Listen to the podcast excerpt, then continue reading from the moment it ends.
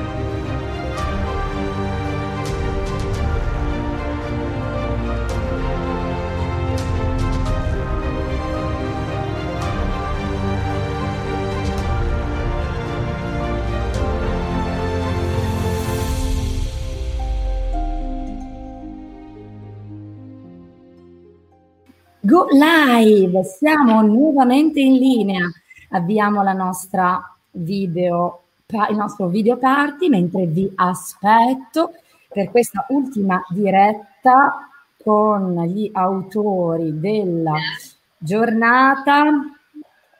Un attimino che qui forse riesco anche a fare le cose, a farne anche due insieme e avviamo il video party. Allora, e tre, ok, video party attivato, eccovi che state arrivando anche voi, buonasera, ormai dovrei dire, abbiamo iniziato questa mattina alle dieci e trenta con il p- primo panel dedicato alle eroine distopiche e ora proseguiamo con l'ultimo appuntamento, prima delle interviste, l'ultima tranche di interviste con i blogger di questo Dystopian Day, un piccolo esperimento in tutti i sensi. Prima di tutto perché è la prima edizione e in secondo luogo perché, visto le contingenze, stiamo andando solo in live streaming e devo dire che dai commenti e, dalle, eh, e da quello che sta succedendo anche nelle altre, nei video delle altre dirette, è un esperimento che non sta riuscendo assolutamente male e anzi, se volete scriverci qualcosa nei commenti, noi siamo ben accetti. Chat aperta, vi ricordo, anche per questo panel che è interamente dedicato alla distopia letteraria e alla storia contemporanea. Come al solito non sarò io a moderare questa diretta, ma, ma, ma adesso vi dico chi è. Adesso vi dico chi ci sarà tra i nostri ospiti di oggi. Vi ricordo, ultimo appunto, che tutti i libri di cui parliamo eh, e abbiamo parlato sino ad oggi sono disponibili al covo e possono essere spediti e in spedizione gratuita per tutti coloro che seguono il link che trovate nel copy della diretta, proprio lunga non potevo farla, e quindi, e quindi io lascio la parola ai nostri ospiti di oggi. Ta-da! Eccovi qua, ciao! Buon pomeriggio! Ciao, benvenuti! Ciao a tutti!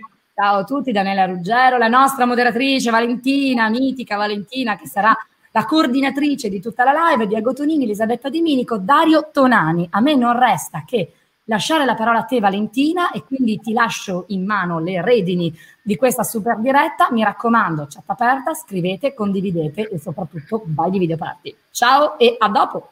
Grazie, grazie Mariana. Ciao. Allora, buon pomeriggio a tutti, buon pomeriggio a Daniela Ruggero, Elisabetta Di Minico, Dario Tonani e Diego Tonini. Allora, molto rapidamente vi presento gli autori con cui oggi terremo il nostro panel, che per l'appunto è sulla distopia e la storia contemporanea. Allora, inizio con Elisabetta Di Minico, che ha studiato letteratura e storia contemporanea presso la Sapienza a Roma e ha conseguito un dottorato in storia contemporanea presso l'Università di Barcellona, cum laude. Fa attualmente parte del gruppo di ricerca Distopia, coordinato dall'Università Autonoma di Madrid. Eh, si occupa ovviamente di distopia, di alterità, controllo e violenza. Utilizza romanzi, film e fumetti per svelare provocatoriamente le realtà da incubo e i luoghi cattivi della società contemporanea. È autrice di numerosi articoli e saggi a tema distopico, tra cui la monografia Il futuro in bilico, eccola qua, che è edito da eh, Meltemi, che presentiamo per l'appunto oggi. Poi, Daniela Ruggero, eh, nella vita di tutti i giorni è un'infermiera e scrive nel tempo libero.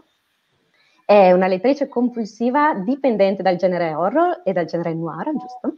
E ama il fantasy in tutte le sue sfaccettature, anche se non disdegna una buona storia, anche quando non è parte di queste categorie. Ama le serie televisive come Supernatural e ehm, il suo serial killer preferito è Dexter Morgan.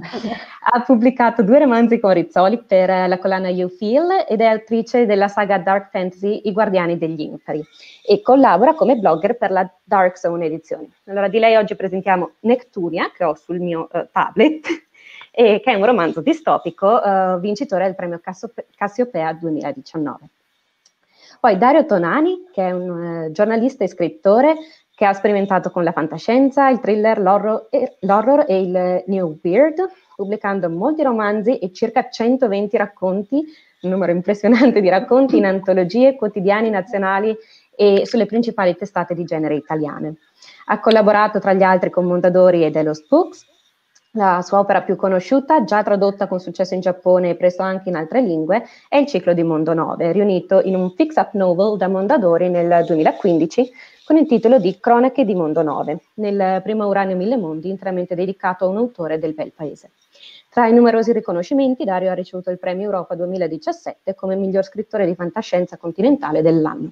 Oggi eh, di Dario presentiamo Naila di Mondo Nove, pubblicato sempre da Mondadori.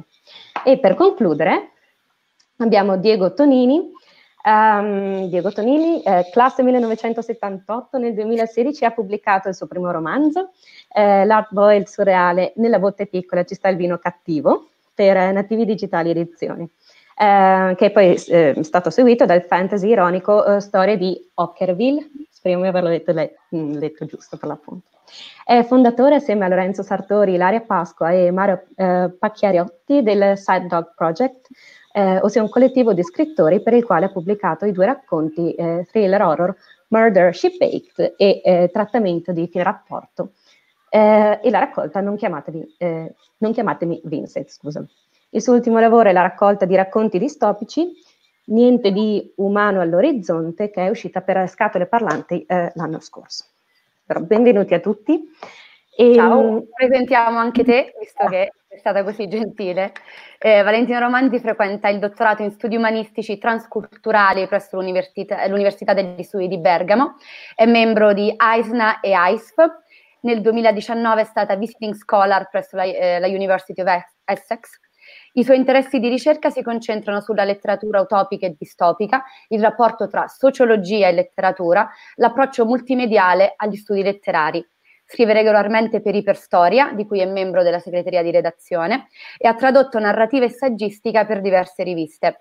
Recentemente è entrata a far parte del gruppo di autori di Literary Encyclopedia, sezione distopia. Grazie, grazie Elisabetta. Allora, partiamo proprio con te che eh, di distopia ti occupi da molti anni e che sei ormai un'autorità eh, nel settore italiano soprattutto, vero? Allora, nel tuo saggio Il futuro in bilico, che io faccio vedere un'altra volta, ehm, parli di... Ma dico, eh, allora.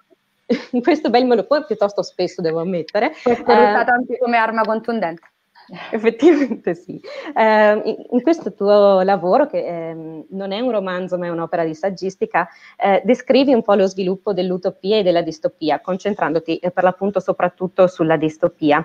Eh, il sottotitolo infatti è Il mondo contemporaneo tra controllo, utopia e distopia. E il, la tua prospettiva non è solamente una prospettiva letteraria, ma è anche una prospettiva storica e sociologica che ehm, ho molto apprezzato, perché per l'appunto è anche il, eh, il mio campo di ricerca. Allora ti chiedo, giusto per aprire le danze, di darci un'idea un po' generale di come definiamo la distopia e di come si sia sviluppata in poche parole, che così poi possiamo iniziare anche. Okay. Um, per descrivere la distopia dobbiamo necessariamente partire dal suo opposto, sia dall'utopia. L'utopia è quel genere letterario che descrive una forma di governo ideale o idilliaca, ci, mon- ci mostra un mondo dove è stato raggiunto un optimum sociale, politico, eh, culturale.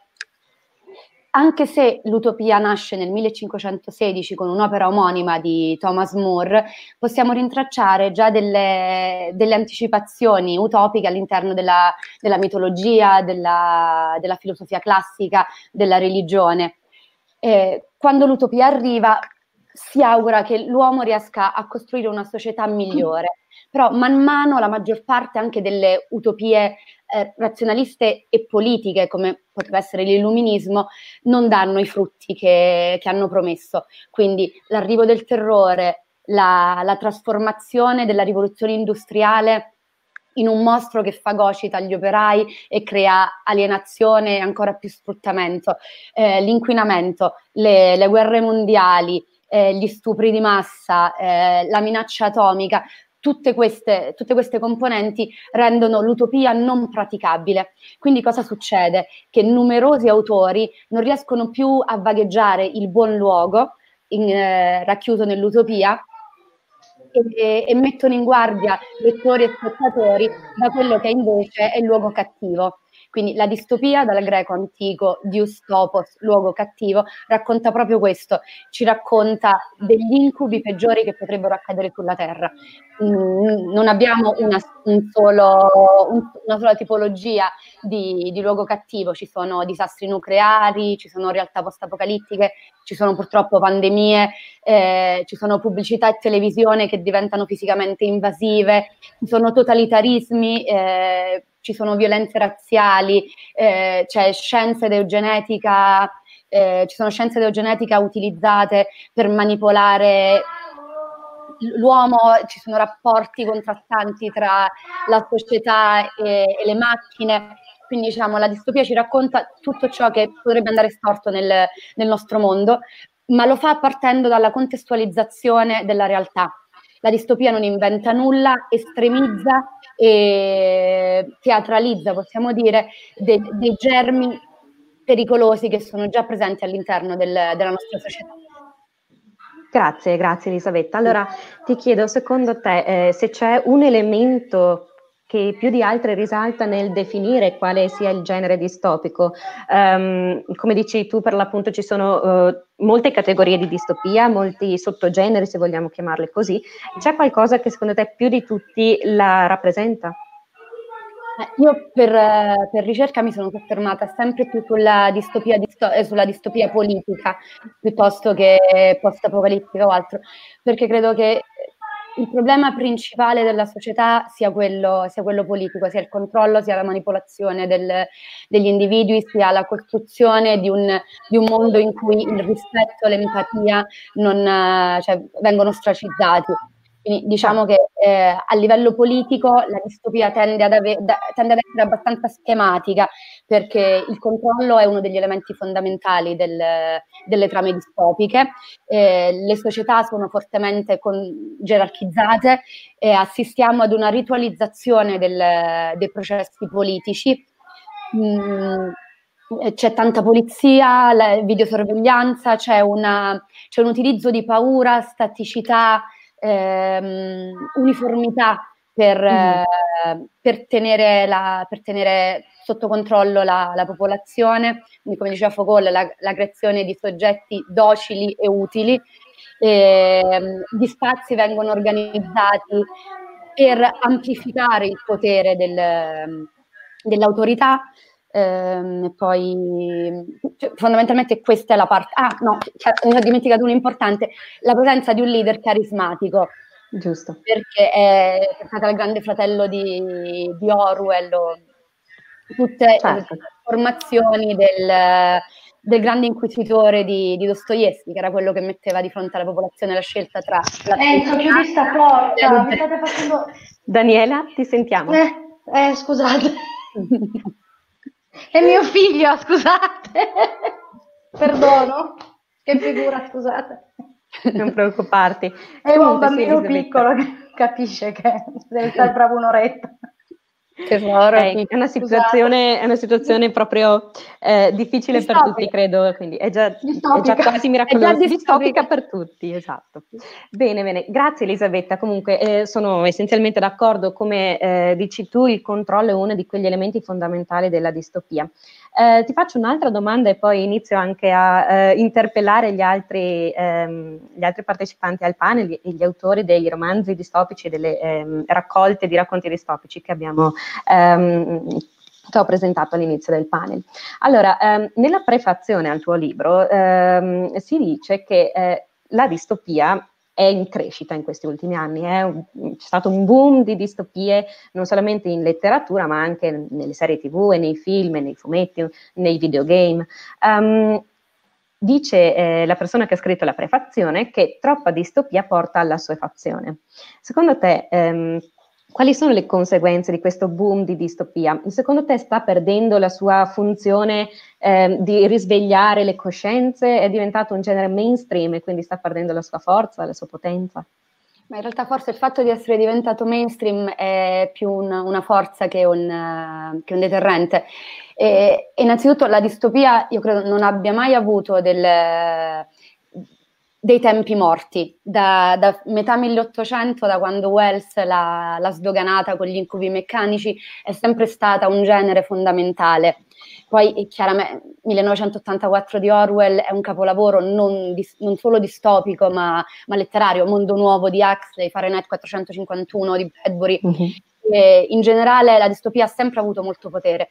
Adesso chiaramente se ne parla di più, ma è anche una questione eh, strettamente legata ai social e al, alla massimizzazione di, di serie televisive, romanzi, eccetera. Adesso riusciamo ad arrivare molto più facilmente al, eh, al, al succo distopico, mettiamola così. Eh, l'assuefazione un po' c'è, perché oggettivamente, in particolare dal duemilasedici, da quando Trump è stato eletto presidente degli Stati Uniti, abbiamo visto un moltiplicarsi di serie, di romanzi, addirittura è una cosa che io racconto sempre nelle, nelle presentazioni, tra il novembre duemilasedici e gennaio duemiladiciassette, millenovecentottantaquattro di Orwell ha avuto un incremento delle vendite del novemilacinquecento per cento. Hanno dovuto ristampare il romanzo negli Stati Uniti perché era andato a ruba. Esatto. Quindi eh, è importante che l'utopia venga, venga letta, da, la distopia venga letta da, da più persone, perché in questa maniera si diffondono più facilmente dei messaggi importanti.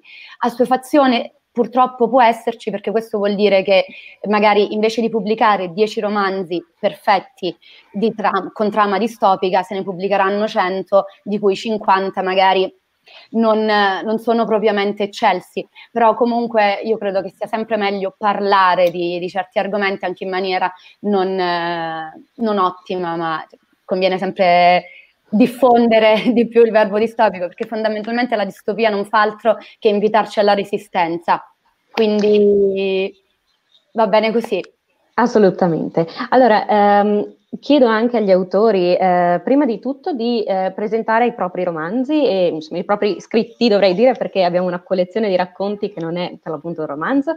Ehm, dateci per favore un'idea di eh, cosa avete scritto, partendo da Daniela, poi Dario e poi Diego, in quest'ordine, e, e poi vi chiedo, vi riconoscete nell'etichetta distopica che ha appena descritto Elisabetta? Um, pensate di aver scritto una distopia e diciamo, siete contenti di aver scritto una distopia? Daniela. Ok, allora, dunque, io sono un, un'autrice che ama in generale passare da un genere all'altro, è una mia necessità, quindi um, ho esordito con una serie di dark fantasy e sono passata al romance, al dark romance, perché mh, per mia esigenza personale il dark romance mi aiuta, come il suspense romance, a parlare di quella che per me è una tematica importante, che è la violenza sulle donne, mm-hmm. non solo abusi fisici ma anche gli abusi psicologici che purtroppo eh, sentiamo spesso e vediamo spesso, eh, l'aumento anche di questo, di questo fenomeno. Ho scritto il distopico perché, mh, perché volevo mh, scrivere qualcosa che un giorno potesse leggere mio figlio, mm-hmm. e eh, da mamma a figlio non mi vedevo darle, dargli in mano un dark fantasy, no? Oppure un, un dark romance. Invece con il distopico eh, ho voluto trasmettere delle cose che per me sono molto importanti. Necturia nasce dall'esigenza personale, quasi fisica, di parlare di femminile, non inteso come femminismo, ma come nascita e rinascita. Necturia na- inizia con un, con un evento catastrofico e attuale, eh, una, una società che eh, è del tutto crollata, crollata nei, nei suoi valori più importanti, e le persone sono obbligate a, a vivere con il coprifuoco, c'è poco cibo, l'inquinamento atmosferico è a livelli, a livelli enormi, non si può più respirare, tutte le persone sono obbligate a uscire di casa con delle mascherine, con dei, con dei filtri di, di carbonio per poter filtrare le particelle di piombo, e i mari sono, sono sterili così come la terra, quindi viviamo in questo, in questo momento esasperato dell'inquinamento e della sofferenza di madre terra che muore a causa del, dell'uomo e, e de, della, della noncuranza, ok? Eh, cosa succede? Che eh, in questo momento parlare di come nasce Necturia mi, mi genera un attimo di eh, un, un virus geneticamente modificato. Io sono un'infermiera, mi sono fatta aiutare da un, da un ingegnere biomedico, eh, un virus geneticamente modificato che era poi eh, l'unione genetica eh, microbiologica di Ebola, SARS e... e il colera per la trasmissione via acqua, cioè, insomma, doveva avere una certa validità anche dal punto di vista microbiologico, non volevo scrivere proprio una sciocchezza, eh, riduce il settanta per cento della popolazione mondiale e quindi in Netturia rimane soltanto l'Europa, perché i governi che sono impossibilitati di gestire questa, questa sofferenza e questa fame e questa malattia sono obbligati a usare quello che No, non, non avrebbero mai voluto, e cioè il nucleare, quindi distruggono tutta la terra e rimane soltanto l'Europa, eh, che viene racchiusa all'interno di una cupola come se fosse protetta, e, e nasce quella che è l'arca, che vuole ricordare l'arca, no? Di, di Noè, che ha, ha preso in sé gli animali e, e li ha fatti rinascere. Quindi in Netturia madre terra rinasce, tutte le piante, tutte eh, gli, le specie animali, tutta la bellezza, i profumi, tutto ciò che era la natura prima dell'intervento dell'uomo. In un mondo così perfetto, eh, dieci uomini e una donna, che verrà chiamata la grande madre, ma anche qui ehm, perché vuole ricordare la maternità, che all'inizio in, in Necturia è una mamma, una mamma un po' che sembra buona, ma in realtà non lo è, e accoglie tutto il popolo da, da, tra, le sue, tra le sue braccia. In questo mondo però così perfetto il dolore viene azzerato. Se viene azzerato il dolore, vengono azzerati i sentimenti, perché anche l'amore, che è, la, è il sentimento più bello che possa esistere, può generare dolore. Se viene azzerato il dolore, nessuna donna porterà in grembo un figlio. E da qui ehm, nasce la, la, la voglia anche di accennare all'eugenetica, alla biotecnologia, a tutte le cose che potrebbero essere interessanti dal punto di vista tecnico-scientifico e che invece sono esasperate e diventano eh, distopiche, perché in questo mondo perfetto nessuno sceglie chi amare, nessuno sceglie chi eh, accudire, nessuna madre sceglie un figlio, nessuna madre eh, quindi abbraccerà mai il frutto anche dell'amore, perché l'amore è soppresso tramite dei, eh, dei farmaci, e poi si scoprirà più avanti, e, e tutto il resto verrà poi insomma spiegato meglio nel sequel, che è Nexium, di Pro, che doveva uscire per il Salone Internazionale del Libro, ma eh, eh, uscirà un po' più avanti, ci sarà il Salone. La, è, è necessario, e poi mi, mi chiudo, eh, per me è importante perché sono le donne in questo caso che portano avanti sia la, la ribellione che una nascita di coscienza. E la, e la rinascita delle donne vuole essere anche un... un pensiero positivo che io faccio verso mio figlio. Eh, le donne possono dare la vita, possono sacrificarsi con forza e con coraggio. Le donne non hanno paura di amare, di scegliere, e non hanno paura anche di soffrire, tant'è che il generale dell'esercito di Necturia è Amber, ed è una donna che ha coperto il ruolo che fu di suo padre e di suo fratello. Questo non vuole essere femminismo, questo vuole soltanto essere eh, la voglia di, di rompere un po' gli stereotipi, no? Di, delle donne che eh, forse non ce la fanno, che forse sono fragili. Amber è anche fragile, ma riesce a portare con sé... Ehm, i principi cardine della, della lotta, della lotta verso la libertà, ed è soprattutto la libertà di amare libero. Tant'è che il motto di Necturia è: siamo nati liberi e moriremo liberi.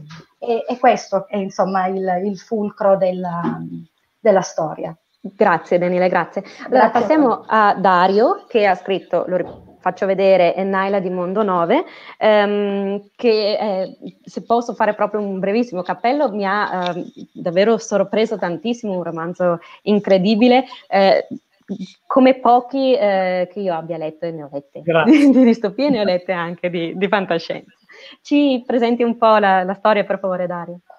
Sì, io mi trovo sempre un po' in imbarazzo a essere incanalato in un genere, perché... Mh, effettivamente il ciclo di Mondo Nove è stato etichettato in modi completamente diversi, è stato etichettato come planetary romance, come steampunk, come new weird, e distopico non l'avevo ancora sentito come definizione, però mi ricollego a quanto ha detto Elisabetta dei luoghi cattivi. Mondo Nove è un po' eh, l'emblema dei luoghi cattivi in assoluto, nel senso che è il posto più selvaggio, infernale e infame in cui ci si possa trovare.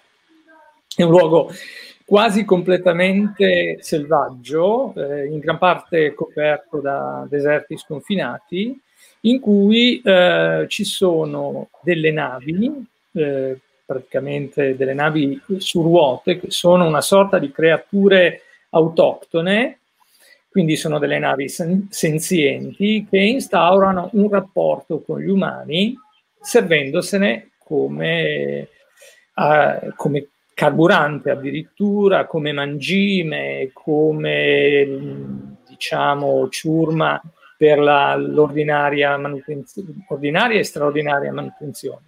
Ed è un mondo fermo al vapore. Quindi ha avuto l'etichetta steampunk, nel senso che come eh, sarebbe il futuro che fosse accaduto prima. In realtà eh, mi piace questa definizione che ha dato Elisabetta di distopia come il luogo cattivo. Mondo Nove è un luogo cattivo per eccellenza, in cui al vertice della catena alimentare c'è il metallo e alla base la carne umana. Questo in estrema, estrema sintesi. In estrema sintesi. Diverse centinaia di pagine, perché tra Cronache di Mondo Nove, che raccoglie le prime due parti del ciclo, e Naila di Mondo Nove siamo, siamo vicini alle settecento pagine, però eh, appunto ci tengo particolarmente a dire che Naila di Mondo Nove può essere letto indipendentemente dalle cronache, anzi le cronache sono una sorta di prequel di, di Naila di Mondo Nove. Certamente. Io ricordo nel frattempo, grazie Dario, che eh, tutti i libri di cui parliamo oggi sono disponibili al Covo della Ladra, che eh, in questo periodo così inusuale eh, li consegna a casa, per cui li potete ordinare dal sito e poi eh, vi arriveranno a casa. Brava Mariana. E, e infatti, brava Mariana, non solamente per la consegna libri a domicilio, ma per questa regia così eh, ben strutturata di questo evento. Passiamo allora a Diego e alla sua raccolta di racconti distopici Niente di umano all'orizzonte, ehm, che anche questa mi ha molto incuriosito per la varietà di racconti, per, per la, la, la diversa natura dei racconti che, ehm, che per l'appunto hai racchiuso dentro un'unica raccolta. Prima di lasciarti la parola, dico, intanto ringrazio per chi ha lasciato qualche commento nel live streaming. Farò le domande che vedo non appena finiamo di parlare delle trame. Allora, Diego, raccontaci la tua raccolta, per favore. Allora, come hai detto tu, sono vari racconti, sono tredici. Sto guardando perché non mi ricordo mai se sono dodici o tredici. e, e sono vari perché semplicemente non ho pensato adesso scrivo una raccolta e adesso scrivo una raccolta distopica. Il cappello distopico è stato messo sopra dopo. No, non che mi dia fastidio, però non, non avevo pensato a questo.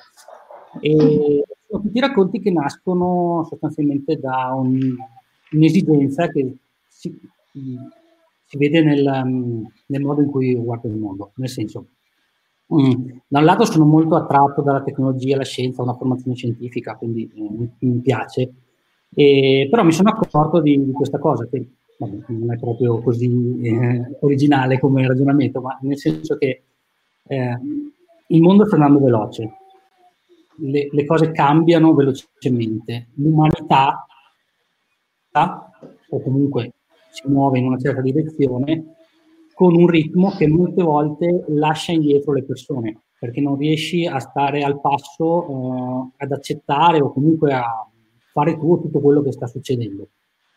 Mm. E appunto dall'altra parte c'è questo, questa cosa qui, quindi l'umanità come, come genere umano sta andando avanti velocemente, l'umanità come uomini si ferma indietro perché non sa uh, come reagire a questi cambiamenti e quindi ti pone delle domande.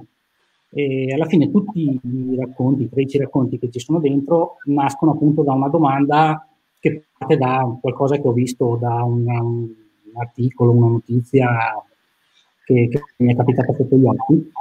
E che mi ha fatto riflettere su questo, uh, dal primo, che in realtà è anche il primo cronologicamente scritto, La fabbrica, a tutti gli altri.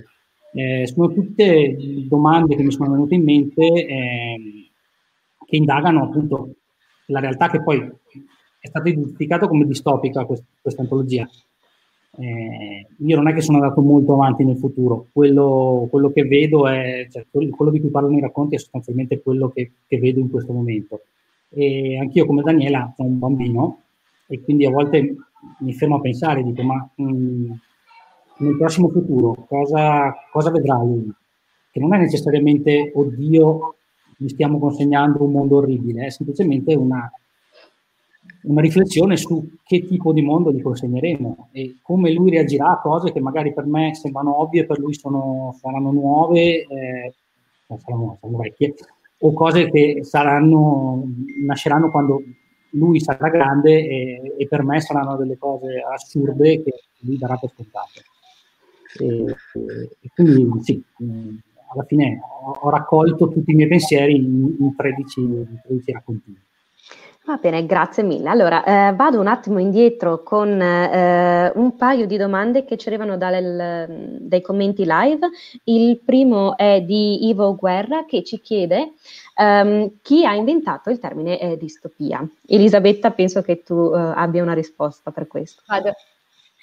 Allora, eh, non è certo, contrariamente a, al termine utopia che invece è stato inventato palesemente da, da Tommaso Moro, ma sembra che il primo ad utilizzare il termine sia stato il filosofo ed economista inglese John Stuart Mill, e intorno al milleottocentosessantotto si racconta che in opposizione a, eh, a dei politici contrari a una sua proposta, durante una, una riunione all'House of Commons abbia detto, cito perché c'è scritto anche nel mio libro, eh, è troppo gentile chiamarli utopisti, sarebbe meglio definirli distopisti o cacotopisti. Infatti la esatto. Cacotopia è generalmente una, un sinonimo di distopia.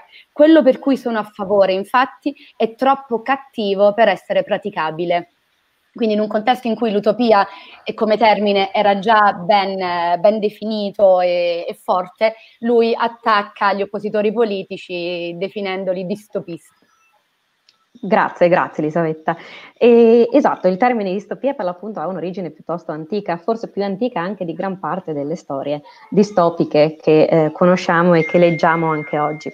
Il secondo commento che invece vi vorrei riportare è ehm, di Emanuele Manco, che ci chiede, eh, che ci chiede, in questo momento storico, secondo voi da zero a cento, quanto siamo vicini al passare dall'apocalittico al distopico? Ed era una domanda che in realtà si allinea a una che avevo pronta anch'io, ossia, um, e, e per cui faccio un brevissimo cappello, no? Ho chiesto prima, a, prima ad Elisabetta se c'era una caratteristica che distingueva la distopia da qualsiasi altro genere. Mi trovo d'accordo che il controllo sia una di quelle caratteristiche proprio evidenti.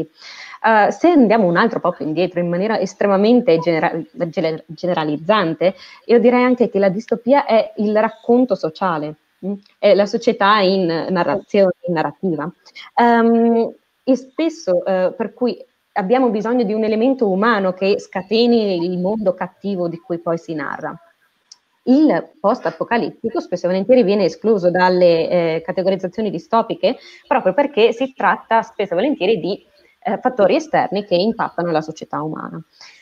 E quindi la domanda rimane essenzialmente questa. Eh, stiamo andando dalla distopia al post-apocalittico? Quanto in fretta succederà? E partiamo magari da Elisabetta, poi facciamo Daniela, Dario e Diego, le vostre opinioni.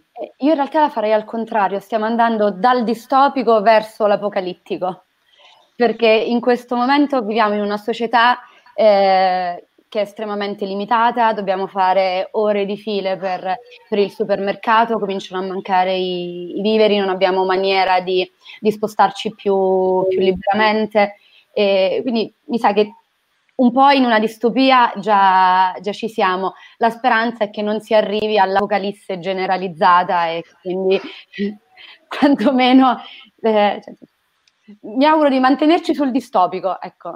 Benissimo. Daniela, breve ma eh, intenso. La penso anche, la penso esattamente come, come, le, come Elisabetta, nel senso che credo di, che siamo in, in questo momento è, è veramente molto, molto, è tutto molto, molto distopico e, e io me lo auguro che non diventi apocalittico, anche se beh, bisogna vedere un attimo le diverse prospettive, ma credo anche che il genere umano abbia la capacità di una grande capacità di rinascita senza arrivare alla totale distruzione. Bello, bello. Dario?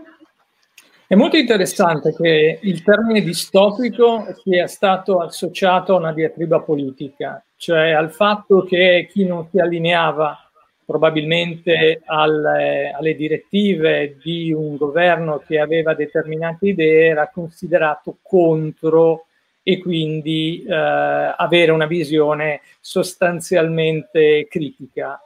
Eh, la distopia eh, come eh, visione cupa e pessimistica del mondo. E questo è un dibattito che attraversa mh, anche la fantascienza eh, da parecchio tempo, nel senso che ehm, c'è una, un grande fermento attorno a dove deve rivolgersi la narrativa di fantascienza. Se nel dare speranze, eh, se dare una visione eh, ottimistica o positivista di quello che è l'atteggiamento della, della scienza, l'atteggiamento della tecnologia, o invece registrare il presente e basta. Mi incuriosisce che storicamente il termine sia nato dicendo agli oppositori, beh, voi non ci seguite, quindi siete dei distopici. Giusto. Davvero è interessante. E Diego, una tua opinione su questo? Ora, io non lo so se, da che parte stiamo andando, se verso l'apocalisse o verso la distopia. È un po' difficile da capire. Eh, io frequento un master di comunicazione della scienza e proprio stamattina ho fatto lezione telematica, tra l'altro, e è venuta fuori una cosa interessante, che è quella che per reagire alla paura di un'apocalisse virale, in questo caso, mh, si sta andando verso uno stato di, di forma distopica, di controllo, in cui si parla appunto di monitorare i movimenti attraverso i cellulari, di limitare le, le, le libertà personali, eccetera. E sinceramente non saprei se siamo sull'orlo di un'apocalisse o no, se siamo sull'orlo di uno stato distopico o no, eh, cosa succederà nei, nei prossimi, prossimi mesi. Eh, sono domande che, che però è bene farsi, insomma, cercare di riflettere su questo. Assolutamente.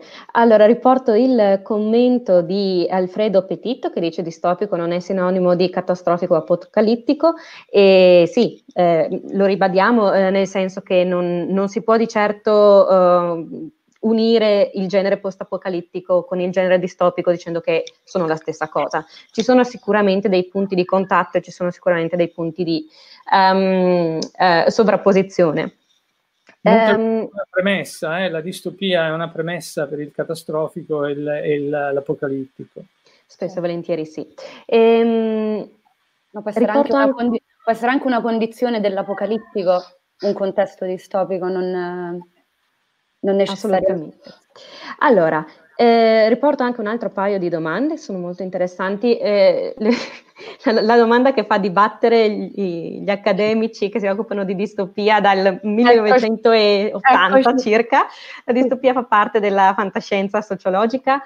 Opinione personale mia, sì. Opinione personale di molti altri, no. Elisabetta no. dirà di no. Mersa, no. È un genere eh, a parte?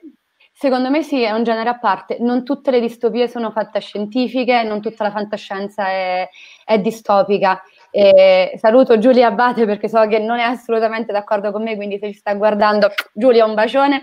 Eh, io generalmente riporto sempre un esempio per, eh, per spiegare perché secondo me la distopia non sia necessariamente fantascienza, ed è un esempio italiano, L'uomo è forte, è un romanzo di Corrado Alvaro del millenovecentotrentotto in cui si delinea perfettamente una distopia senza il minimo accenno di, di fantasia. E è un mondo per cui addirittura Corrado Alvaro dovette scrivere ufficialmente che il romanzo era stato pensato contro l'U R S S e non contro il fascismo. In Germania invece il romanzo fu censurato direttamente perché sembrava una critica anche del, del regime nazista. Certo. E, ripeto, non c'è un accenno di, di fantascienza, solo una, una distopia opprimente che vive fuori e dentro i vari personaggi. Uh, mi trovo di per sé d'accordo con questo, ma dovremmo aprire una discussione che dura uh, direi diciassette o diciotto ah, ore sulla fuori. definizione di fantascienza. C'è bisogno di, uh, di un elemento fantastico nella fantascienza, perché la fantascienza... Vabbè, fermiamoci qui, non andiamo troppo oltre. Um, mentre una domanda... Quindi diciamo che la risposta è dipende da chi risponde a questa uh, sì, esatto. domanda. Uh, sicuramente c'è un elemento di sociologia. Eh, un elemento sociale ah, molto sì, vero, forte nella distopia. La, sì, la sociologia c'è, quello sì. Per, lo... per l'appunto il Daniele Canciani specificava la fantascienza sociologica. Ehm, allora, ric- eh, richiamiamo invece un'altra domanda, ehm, sempre da Marco Colera, che prima ci ringraziava per averlo citato, eh, che ci chiede, ed è una domanda che eh, metto assieme alla domanda di Lisa Daniele, eh, che dice... Eh, Vista la popolarità delle distopie, secondo voi perché quasi nessuno scrive utopie? E la domanda di Marco Colera che dice, eh, si dice che si vada sul pessimista, ma secondo voi il solar punk eh, non rappresenta una tendenza contraria? Per cui la domanda più, eh, messa giù un po' più generalmente è, um, e le utopie dove sono finite? Perché nessuno le scrive più? Possiamo trovare un po' di utopia nel solar punk magari? Um, chi vuole rispondere?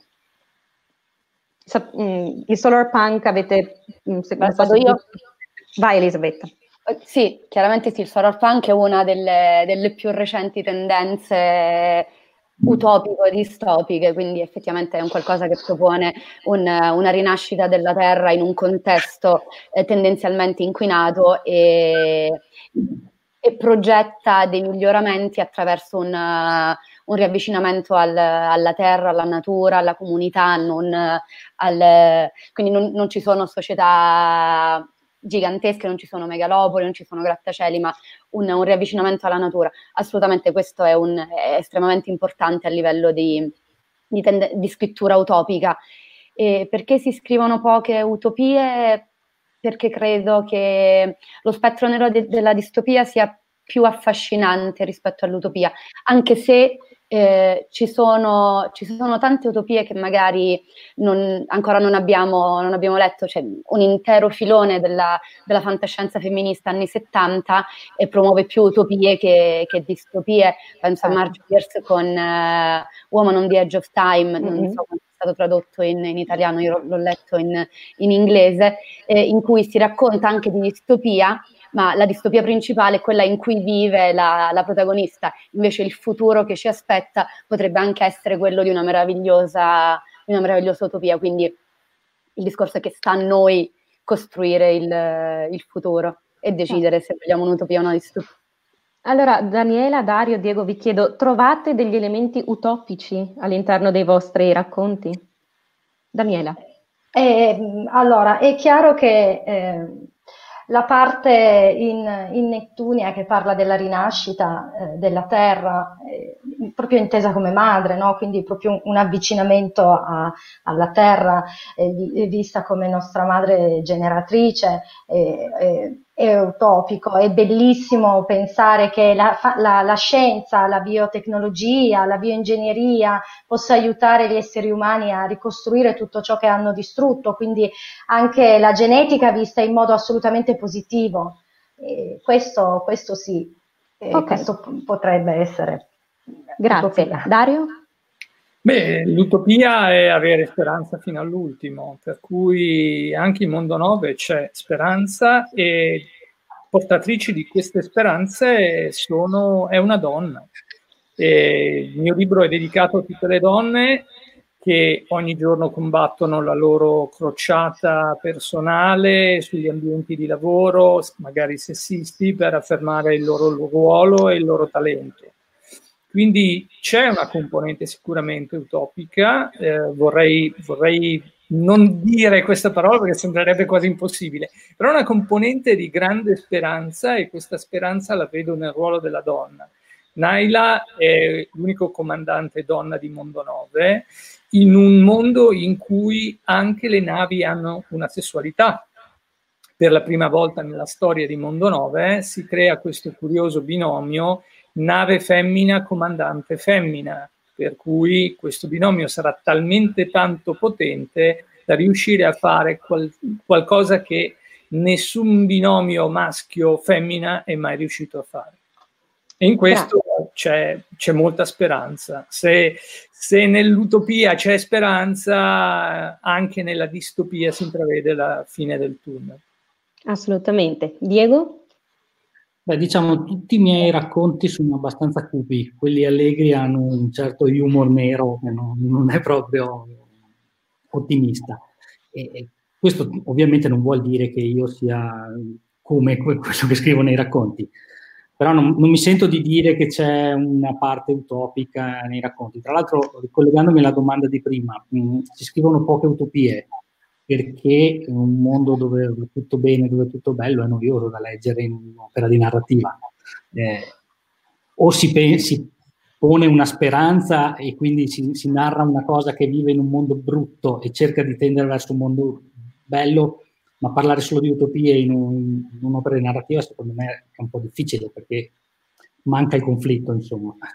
Assolutamente, mi eh, allaccio a quello che dici adesso tu, Diego, e quello che ha detto anche Dario, eh, in merito alla speranza, ehm, come elemento eh, generalmente, se vogliamo, eh, l'unico elemento che sopravvive dell'utopia all'interno della distopia, dove l'utopia spesso e volentieri infatti è vista come il mondo in cui la, le speranze per il futuro si, eh, si sono concretizzate. La distopia è il mondo eh, nella sua ves- versione peggiore, con la speranza che possa migliorare. E questo tipo di distopie non è ehm, particolarmente antico, diciamo così. Le distopie iniziano proprio come dei mondi estremamente negativi in cui la speranza quasi sempre ehm, non c'è. E se pensate a Orwell, che abbiamo già citato, con millenovecentottantaquattro, alla fine qualsiasi speranza ci fosse di un, di un spoiler, ma insomma, qualsiasi speranza ci fosse di una, una ribellione contro il Grande Fratello viene eh, completamente oppressa, no? Um, mentre nelle distopie contemporanee, soprattutto a partire dagli anni settanta in poi, eh, iniziamo ad avere la speranza e si chiamano distopie critiche. utopie e distopie critiche, che sono quello che ormai vediamo, raramente abbiamo ormai distopie classiche eh, nelle pubblicazioni recenti, abbiamo quasi sempre delle distopie eh, critiche. Um, allora, posso aggiungere da, una cosa? Prego. Allora, eh, speranza non vuol dire lieto fine, eh, assolutamente, esatto. Vuol dire eh, riuscire a trovare nei momenti difficili la carica per lottare. E questo lo dico in un momento, in un momento particolare. Noi stiamo vivendo una sorta di distopia, in, in una sorta di distopia, ecco, eh, il, la speranza vuol dire tirare fuori il meglio nelle situazioni peggiori, non significa che la storia finisca bene e lieto fine. Ci sono un sacco di distopie che rimangono con un finale tragico, ma, hanno, fatto, ma hanno fatto tirar fuori dai personaggi una ricetta per combattere e per migliorarsi e per avere anche un futuro migliore. Assolutamente. E difatti gran parte delle distopie non termina con un finale esplicitamente positivo. Quasi tutte le distopie critiche no. terminano con un finale aperto e appunto, come dici tu, con la speranza. Allora, richiamo il commento di um, Claudio Forini, Uh, che dice: la letteratura distopica quanto può favorire un'indagine sociologica per un uh, cambiamento antropologico che sia evolutivo? Um, quanto possiamo sperare che la distopia uh, ci porti al cambiamento? Secondo voi ha un impatto sul mondo reale o è solamente speranza? Assolutamente. Il, quel, quello che gli americani chiamano cigno nero è un... è un grosso cambiamento che resetta, resetta la società, resetta le coscienze, ci porta a essere migliori. Stiamo vedendo purtroppo nell'attualità, ci viene chiesto di fare gli straordinari nell'essere diversi, nell'essere migliori. E questa è la speranza nella distopia. E questo il fatto che non necessariamente si sfocerà in un lieto fine, però si mettono in campo tutte le risorse migliori per. Assolutamente, assolutamente. Eh, Diego, Daniela, avete altro da aggiungere su questo? No, Bentornata no. Elisabetta. Sono d'accordo, cioè, secondo me la mh, buona letteratura, quella fatta bene, oltre che a intrattenere il pubblico, eh, de- stimola delle riflessioni. E ovviamente un parlando, e, e tra l'altro, tra parentesi, la, la fantascienza o comunque la distopia è un buon modo per indagare il presente, anche se magari è inventata nel futuro, in mondi lontani. E, e quindi riflettere su una rappresentazione di una società che non va bene, perché questo è in senso stretto quello che si intende per distopia, potrebbe comunque, che deve portarci a, a riflettere su quella in cui viviamo e cercare di migliorarla, anche solo pensandoci, senza agire in maniera eclatante, insomma. Assolutamente. Daniela? Sì, sì, sì, sì, la, sì, hanno praticamente detto quello che, che credo pensiamo tutti, no?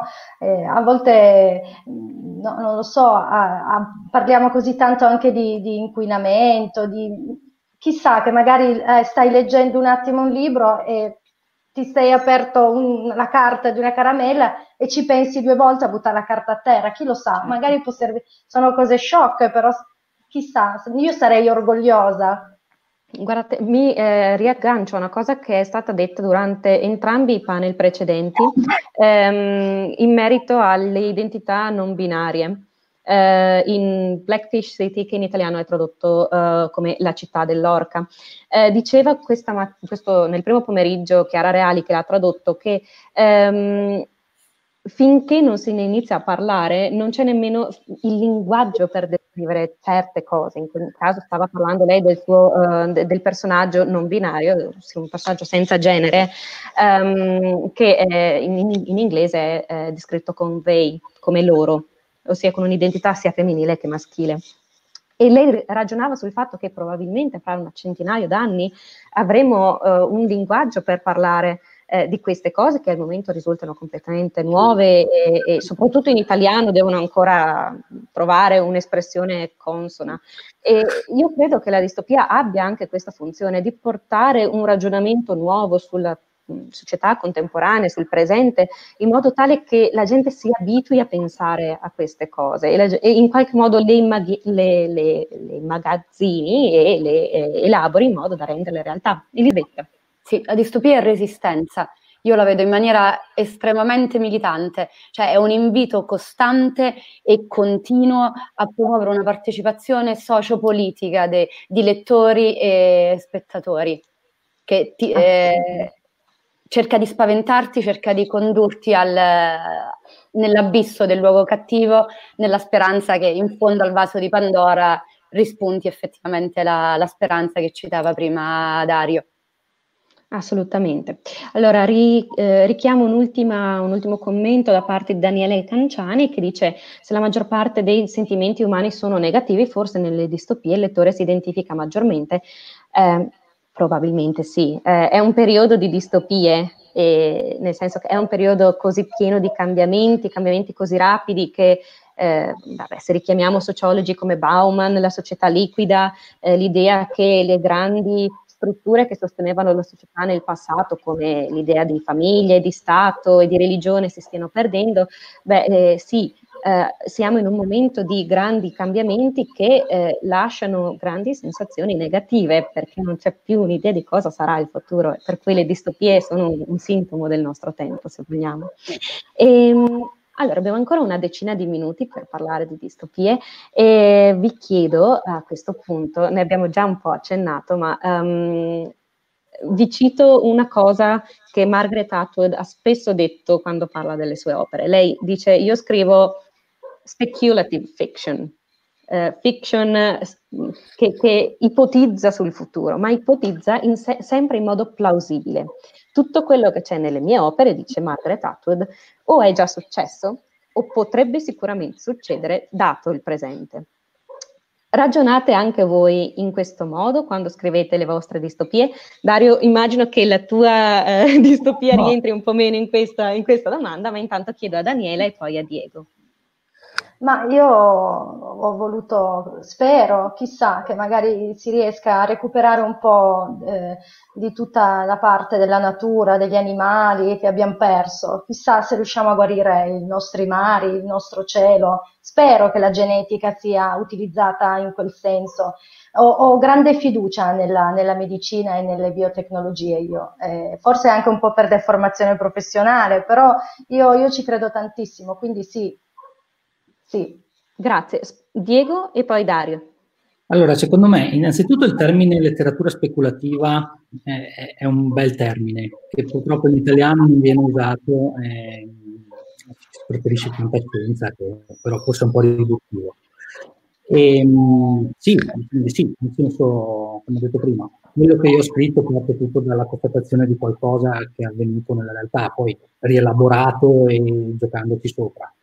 Ma secondo me eh, tutti i grandi autori di letteratura speculativa appunto eh, hanno in un certo grado que- questa cosa, nel senso, mi viene da ridere ogni tanto quando vedi quelli che dicono: questo è stato profetico nello scrivere questo, questo romanzo, questo racconto. Cioè, il caso di Dan Kuntz adesso che, che ha scritto il, il coso con il virus eh, non è profezia, è una lettura analitica e chiara di quello che sta succedendo, che poi viene portata nel, nella, nella letteratura. Quindi, diciamo così. Ok, assolutamente. Dario, volevi dire qualcosa? Poi abbiamo una domanda. Io che... non do grande importanza alla plausibilità della storia. Per me è importante che sia coerente con se stessa. Per cui... Uh, se una cosa è lontana dalla realtà o addirittura sconfina il New World, mi va benissimo. L'importante è che l'impalcatura regga la costruzione che tu, che tu hai fatto, per cui più che plausibilità, uh, coerenza interna. E poi riguardo uh, alla, alle direzioni, alle mille sfaccettature della fantascienza, ricordo che è il genere letterario più ricco di sfaccettature, più variegato. Io mh, non direi che una storia è come un treno, lo mettiamo su un binario e uno va a Torino e l'altro va a Catania. Quindi ho sentito parlare di solar punk e di distopia come se fossero due cose diametralmente opposte. Una storia è un viaggio, non è un binario che va in una direzione o nell'altra, non è un treno che, che va, ripeto, o al nord o al sud. È una storia, è un, è, è un percorso che si sviluppa molte volte con delle circonvoluzioni, con uh, un percorso tortuoso in cui ci sono degli elementi che possono essere estremamente eh, positivi e ottimistici e altri estremamente negativi e pessimistici. Questo per dire che non credo assolutamente alle etichette e ai generi. Credo che una storia non sia un treno messo su dei binari, ma sia una persona che cammina, che decide a un certo punto di fare tutte le, le evoluzioni possibili, tornare sui propri passi, fare dei giri, fare dei saltelli, cercare di volare. Una storia è questa. Assolutamente, mi, trovo, eh, mi trovi assolutamente d'accordo con questo, Dario.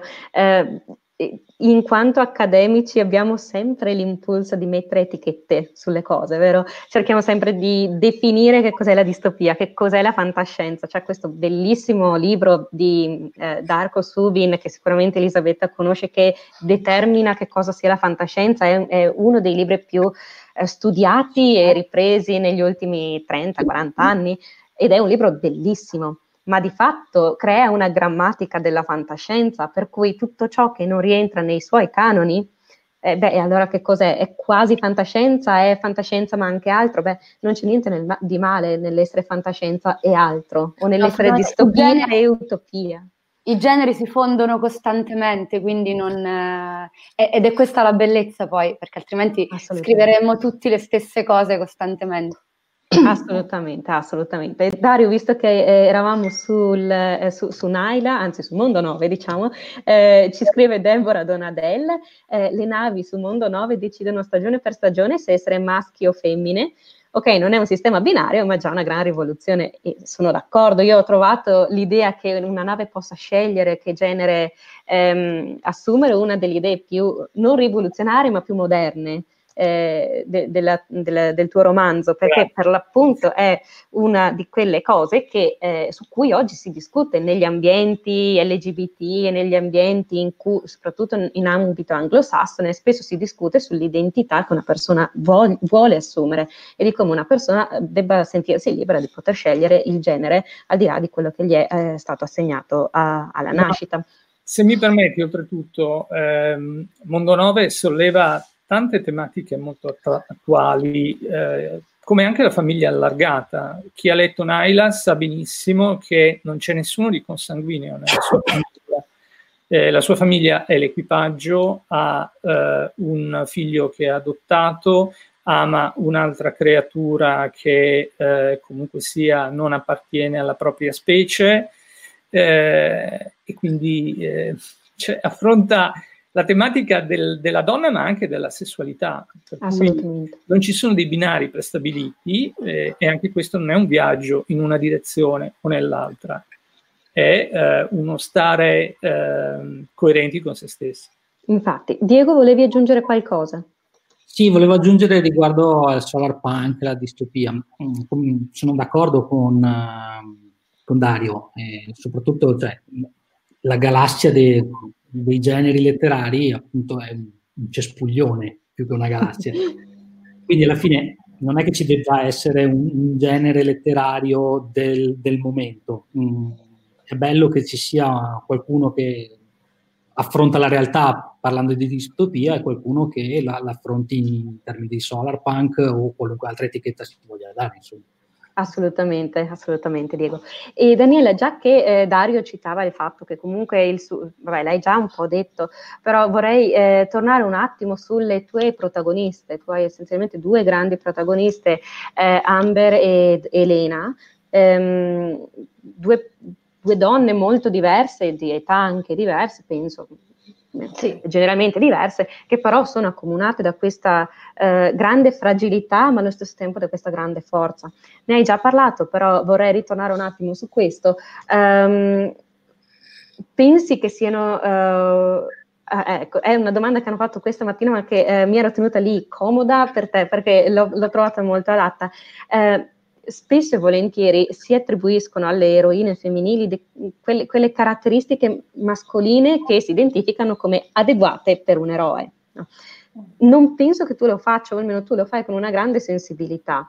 Eh, cosa ne pensi di questo?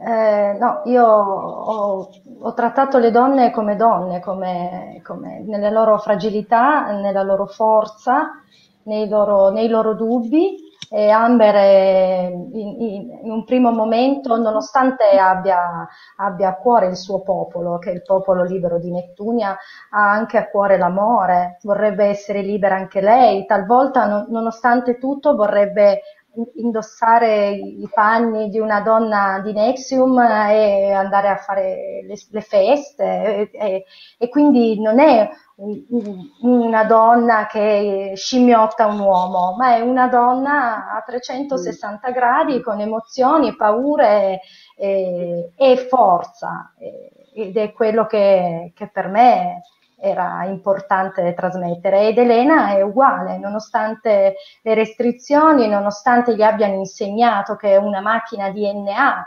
che sceglierà il suo futuro, lei decide decide che non sarà così, nonostante tutto, quindi sono, sono assolutamente donne libere. Sì. Grazie, grazie Daniela. Allora abbiamo ancora un paio di domande, uh, siamo adesso sull'ora, per cui direi eh, rispondiamo a queste due e poi chiudiamo. Allora, uh, visto... Non ci sono uh, programmi per il futuro, che è di solito l'ultima domanda. Lo, chiudiamo con quella, aggiungo una terza domanda con i programmi per il futuro. Allora, intanto andiamo con... Um, eh, la domanda di Romina Bragion, che dice: Dario, per, eh, per te questa domanda, visto che conosciamo il tuo fastidio nelle etichette, credi che la distopia possa diventare un genere a sé senza essere figlio di nessuno ma capostipite? Ma no, io spero di no, onestamente. Ne abbiamo già troppe di etichette. Il fatto che possa figliare qualche altra qualche, altra, qualche altro neologismo è probabile. Però la distopia è stata presente nella fantascienza in modo estremamente massiccio, per cui si è guadagnata di, di, di, con autorevolezza la sua posizione. Non, cioè non credo che, che le si debba dare ulteriori, ulti, ulteriori gradi sul campo. È un filone riconosciuto ormai come uno dei, dei principali negli ultimi anni. Assolutamente, mi trovo d'accordo su questo. Il fatto che possa essere descritto come un sottogenere, io non credo tolga nulla alla validità della distopia. No, tra l'altro piace molto ai giovani. I giovani non sanno, magari non sanno cos'è fantascienza, ma sanno cos'è distopico.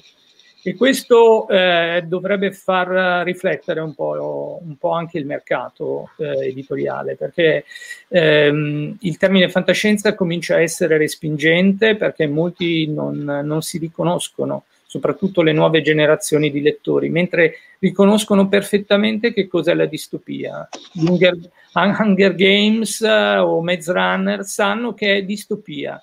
Quando lì si definisce, noi magari scrittori un po' più attempati, fantascienza, dicono cosa? Mm, capisco, fantascienza che cos'è? Cioè non... Invece distopia lo riconoscono subito. Hai, hai assolutamente ragione, assolutamente ragione. E poi hai citato uno di quegli eventi letterari che hanno in un certo modo um, cambiato eh, il, il sistema dei generi. Eh, Hunger Games e Maze Runner, ma anche Shadowhunters, se ce lo vogliamo portare dentro. E tante di quelle grandi saghe hanno riscritto il mercato del, degli adolescenti. Abbiamo perso Elisabetta che eh, sicuramente avrebbe avuto qualcosa da dire e eh, tra l'altro avevo l'ultima domanda per lei, eh, sempre da Romina Bragion, che ci chiedeva se eh, esiste... Allora, questa è una domanda estremamente bella, dice... Ehm, Esiste, secondo te, una soluzione alla deriva lessicale applicabile subito, sostenibile ed efficace, ehm, facendo riferimento ai generi non binari? E se no, quale azione si potrebbe applicare per riuscire ad arginare questo problema? È una domanda che, eh, eccomi, eccomi. che torna. Bentornata Elisabetta, non so se hai sentito la domanda che abbiamo eh, appena detto. Eh, hai una risposta? Preambolo, il mio internet è distopicissimo. Non fa altro che disconnettersi. Eh, sì, allora, la... ciao Romina, grazie per la domanda. Allora, eh, non ho una risposta univoca, purtroppo ognuno dovrebbe trovare la, la sua maniera di rendere il, il non binario. Prima ho citato Marge Pierce con eh, Woman on the Edge of Time. Nella città di Mattasapoiset, che è questo mondo utopico che dovrebbe ipoteticamente aspettare la Terra, eh, non ci sono più uomini e donne, ma solo delle figure fondamentalmente androgine, e si chiamano tutti per, per persona. Quindi il, l'inglese eh. ha vita più facile in questo. Chiaramente. Eh, per in noi italiano è un po' più difficile, chiaramente, però sta al, alla fantasia di, di tutti noi. Poi l'importante è nel tentativo di, di, di regolarizzare un qualcosa che per molti sembra strano, invece è semplicemente naturale e semplice. Assolutamente, grazie Elisabetta. Allora finiamo con la domanda di rito, i progetti per il futuro prossimo, sperando che sia meno distopico di quanto il presente non, non, non sembri. Andiamo in ordine di come vi vedo, quindi Daniela, Dario, Elisabetta e Diego. Daniela. Eh, beh, io sto finendo di editare Nexium, che come dicevamo, quando verrà ridata una nuova pubblicazione per il Salone sarà, verrà pubblicato. E sto iniziando a lavorare sul, eh, sul prequel di, eh, di Necturia, e lo sto facendo ispirata a una, a, adesso pensate che sia pazza, a una, a una danza che ho, visto, che ho visto da un maestro di danza che si chiama Steve Chelsea e che si intitola Fissione nucleare, e siccome tutto inizia da lì, e allora ho iniziato a tirare giù la scaletta per quello. Bene, grazie Daniela. Dario? Grazie a voi. Ma io mi sono tenuto una piccola anteprima per il Dystopian Day. Eh, posso finalmente dire che eh, Naila di Mondo Nove avrà un seguito. Mondo Nove è un cantiere, è un cantiere aperto, e adesso vabbè, è ufficiale, per cui arriverà il, uh, il, seg- il seguito, comunque lo si voglia chiamare, una, un nuovo capitolo di Mondo Nove. Splendido, allora lo aspettiamo con, con entusiasmo. Elisabetta? Mm, tanta scrittura, articoli accademici, ipotetici saggi, però insomma in realtà vorrei anche provare a darmi al, alla scrittura, cioè distopica reale, però chissà, vedremo. Vediamo, il futuro riserva sempre sorprese. Diego? Io ho finito un romanzo breve ma realistico, però, eh, non c'entra niente con la distopia, eh, pieno di nero e omicidi. E, mh, sto cercando di scrivere un post-apocalittico. Okay. È il momento adatto. Eh, ma parla del, dell'innalzamento de, del livello del mare, non dei virus. C'è anche quello, è passato in secondo piano ma rimane lì il problema. Allora io ringrazio davvero tutti quanti, grazie a Daniela Ruggero, Dario Tonani, Elisabetta Di Minico e Diego Tonini per questa grazie Valentina grazie per questa discussione sulla distopia. Grazie, ricordo, grazie ricordo, a tutti voi ricordo un'ultima grazie. volta Ricordo un'ultima volta che eh, le vostre opere sono disponibili eh, presso la libreria Il Covo della Ladra, e eh, ringrazio Mariana per eh, questo supporto tecnico così ben strutturato, e rimaniamo a vostra disposizione comunque nei commenti. Eh, se volete far vedere i vostri libri, fateli vedere adesso, e altrimenti io saluto tutti quanti. Vi ricordo che um, eh, a seguire ci saranno le video interviste eh, dei, degli autori di distopie che Um, hanno, registrato, hanno registrato le, le loro interviste con eh, le blogger che hanno seguito questo, questo, questa giornata sulla distopia, e quindi rimanete sintonizzati sulla pagina del Covo della Ladra, e eh, noi ci salutiamo qui. Grazie eh, a tutti. Un grazie anche a Liliana e Delos. Ah, sì, assolutamente. E questa è no, l'ultima occasione per, per farlo, dato che è l'ultima diretta, quindi ringraziamo gli organizzatori di questa. Grazie. Eh, Grazie a tutti. Ciao, grazie. Ciao. Ciao. Ciao. Ciao. Avete ascoltato Fantascientificast, podcast di fantascienza e cronache della galassia, da un'idea di Paolo Bianchi e Omar Serafiti, con il contributo cibernetico del Cylon Prof Massimo De Santo. Potete seguirci ed interagire con noi sul nostro sito fantascientificast punto it, su Facebook alla pagina Fantascientificast, su Twitter sul profilo at fantascicast, sul nostro canale Telegram t punto me slash fantascientificast, sulla nostra community Telegram t punto me slash fsccommunity. Se siete particolarmente timidi, potete utilizzare la vecchia, cara e affidabile posta elettronica scrivendoci all'indirizzo redazione at fantascientificas punto it. Tutte le puntate sono disponibili sul nostro sito, su Apple iTunes, su Spotify e su Podbean all'indirizzo podcast punto fantascientificas punto it.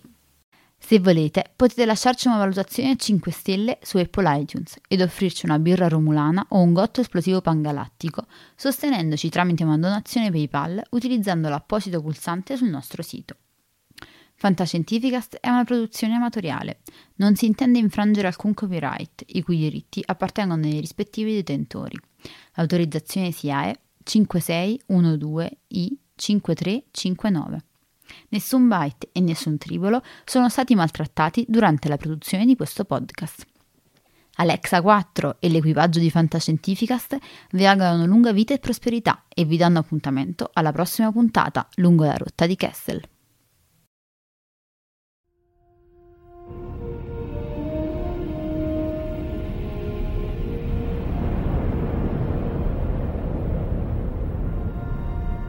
Certo che hanno una gran bella nave.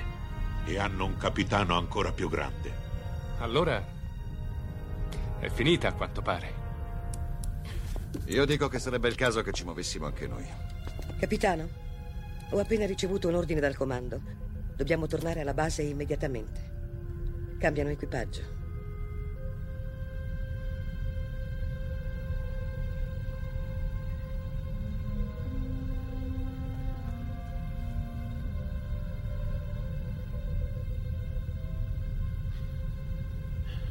Se fossi umano, penso che ora la mia risposta sarebbe: andate al diavolo. Se fossi umano.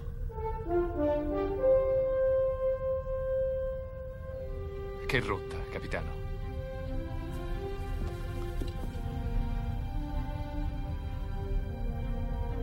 Seconda stella a destra. Poi dritto fino al mattino.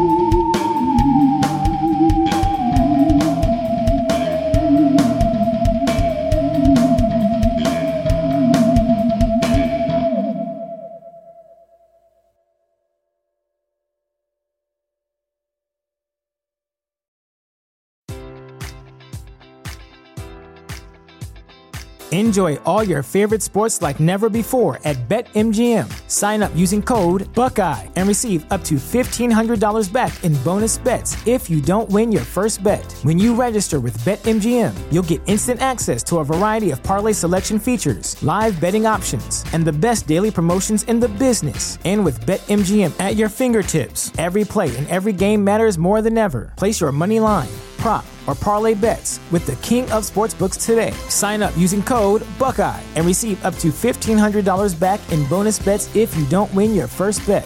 BetMGM and GameSense remind you to play responsibly, twenty-one plus and present in Ohio, subject to eligibility requirements. Rewards are non-withdrawable bonus bets that expire in seven days. Gambling problem? Call one eight hundred gambler in partnership with M G M Northfield Park.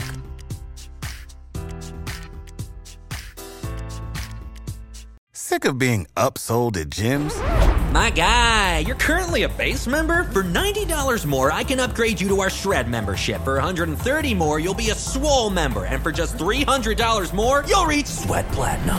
At Planet Fitness, you'll get energy without the upsell. Never pushy, always free fitness training and equipment for every workout. It's fitness that fits your budget. Join Planet Fitness for just one dollar down and ten dollars a month. Cancel anytime. Deal ends Friday, May tenth. See Home Club for details.